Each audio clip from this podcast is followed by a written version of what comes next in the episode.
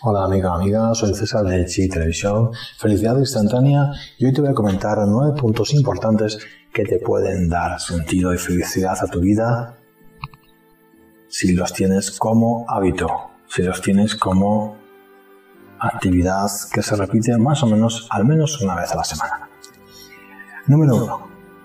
Número uno es que tengas tu diario, como siempre suelo comentar, tu diario, tu cuaderno de trabajo, pero que le suelas hacer caso, es decir, que al menos cada día escribas o cada dos días escribas 10, 15 minutos en escritura rápida de esas cosas que te han ocurrido durante el día que te hacen sentir bien. Número 2. Escribe cinco frases acerca de alguien o de alguna persona o de algunas personas de tu entorno que veas en ellos cosas positivas, actitudes o hábitos positivos.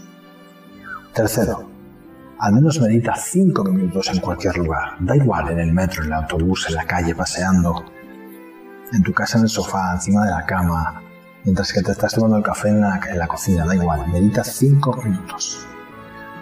4. Escribe en tu diario cinco cosas por las que te sientas agradecido. Día sí, día no, lo, lo más posible. Cinco cosas por las que te sientas agradecido. Cinco cosas que muchas veces son naturales, sencillas en el día a día, como abrir el grifo del agua y que sale el agua de forma automática, como encender el fuego para calentarte eh, un café, una sopa, cualquier cosa, y ¡pum! ahí está el fuego. Cosas tan cotidianas que no le damos importancia porque las tenemos al alcance de la mano.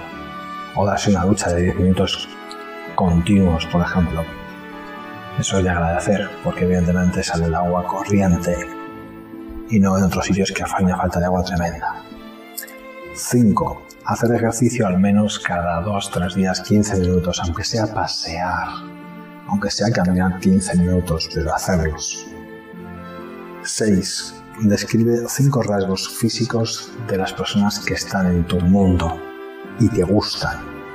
Pues me gustan sus ojos porque son de este color, tienen este contorno y dan esta lucidez y este brillo, por ejemplo. 7 describe valores que veas identificados en otras personas también de tu entorno, al menos cinco, al menos cinco valores de cada persona que tú te sientas identificado. 8. Escribe un lema acerca de lo que significa para ti la palabra felicidad. Estrújate un poco la cabeza para encontrar ese lema que podría ir, vamos, encajar como un guante en tu vida, como la palabra o acerca de la palabra felicidad. Y 9, en último lugar, si no tienes un animal doméstico, recuerda el momento en el que tuviste un contacto físico y mental con un caballo, con un perro, con un gato, con un loro, con un, águila, con un lagarto, con una gallina, con un conejo, con un, un tejón, con un lo que sea, animal que sea.